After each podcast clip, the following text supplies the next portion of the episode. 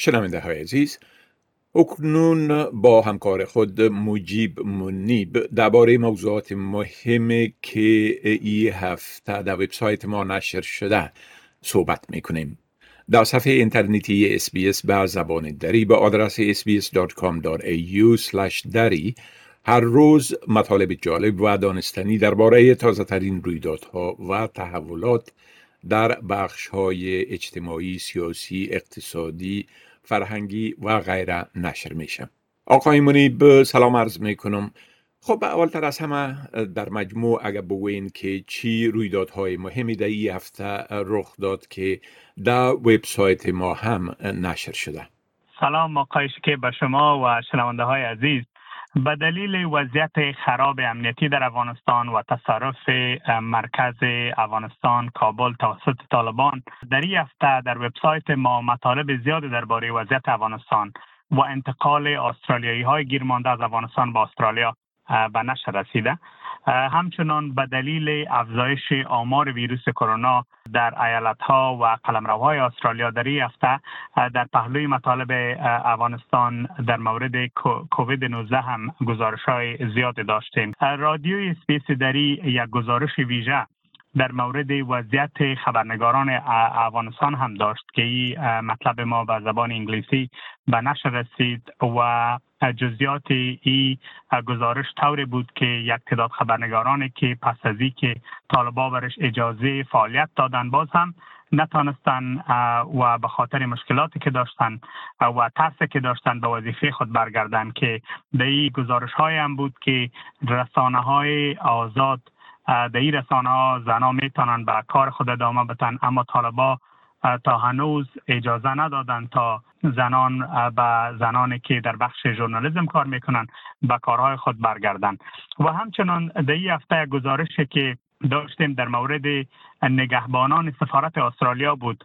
شنونده های ما شاید در جریان باشند که ما از ماه می سال روان گزارش های زیادی در مورد وضعیت نگهبانان سفارت استرالیا داشتیم که مشکلات داشتند تظاهرات کردند. اما خوبترین خبرش اینمی بود که در این هفته به نشر رسید که تعداد زیادی از امون نگهبانان که در مورد وضعیت خود شکایت داشتند و درخواست پناهندگی می‌کردن برشان ویزا داده شده و ممکن وقت به استرالیا رسیده باشند. در این هفته همچنان یک گزارش در مورد ای هم داشتیم که شرکت کونتس اعلام کرد که قصد دارد در ماه دسامبر امسال پروازهای خود به برخی از کشورهای جهان آغاز کنه که یک خبر خوش بود و ممکن به کسانی که علاقمند سفر هستند و می‌خواین به کشورهای مختلف جهان سفر داشته باشند. و یک گزارش هم در مورد تطبیق واکسین داشتیم که اطفالی که بین 12 تا 15 سال عمر دارند و هم می‌تونن از وسط ماه سپتامبر واجد شرایط باشند و واکسین ویروس کرونا دریافت کنند بله خب شما همچنان با وزیر مهاجرت یک مصاحبه داشتین که به وبسایت ما هم نشر شد از طریق رادیو هم او را نشر کردیم. ای درباره ویزه ها برای افغان ها بود. میشه که در ای باره یک مقدار توضیحات بتین که اونا چی گفتن ده مصاحبه؟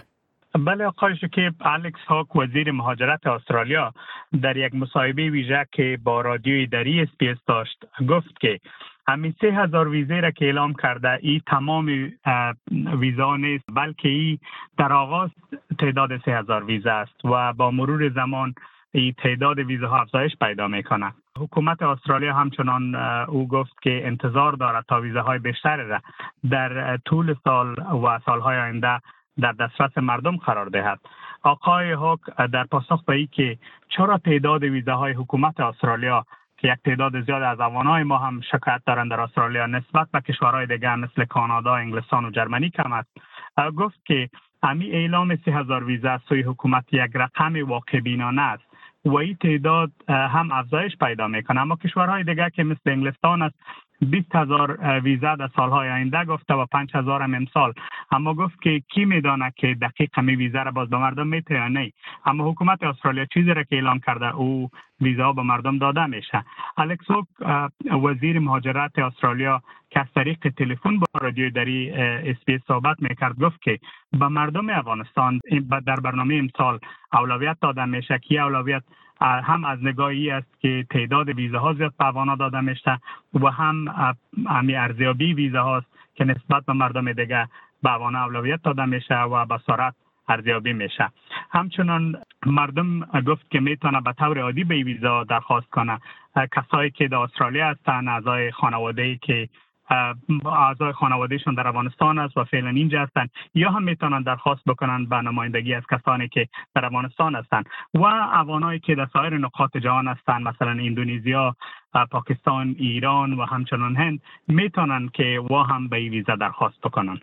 بله.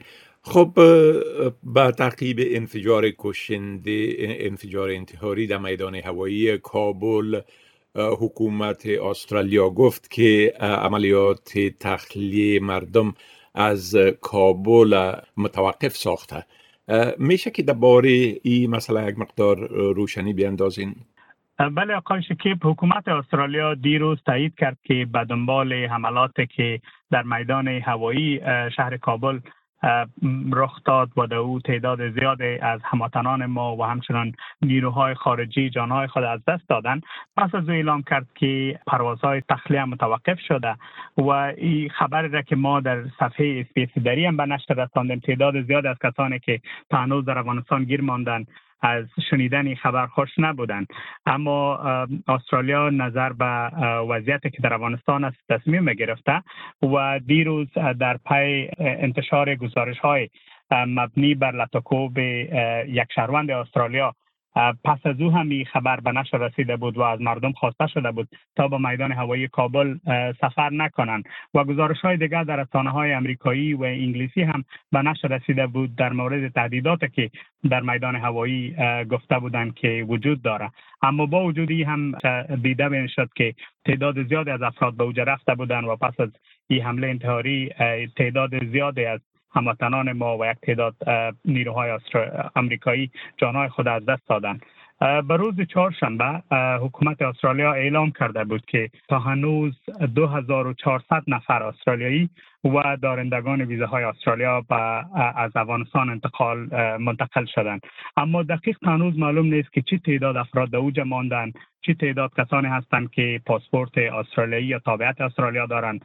ویزاهای دائمی دارند و افراد هستند که با نیروهای استرالیایی در افغانستان کار کردند تا هنوز در این مورد جزئیات دقیق وجود نداره و در این مورد هم گفته نشده کسانی که در افغانستان تا هنوز گیر ماندن. چطور می‌تونن که از اوجا پس با استرالیا بیان یا از افغانستان بیرون برن بله خب آقای منیب از این معلوماتتان تشکر و فعلا شما را به خدا می سپارم. روز خوش و آخر هفته خوش برتان آرزو می کنم.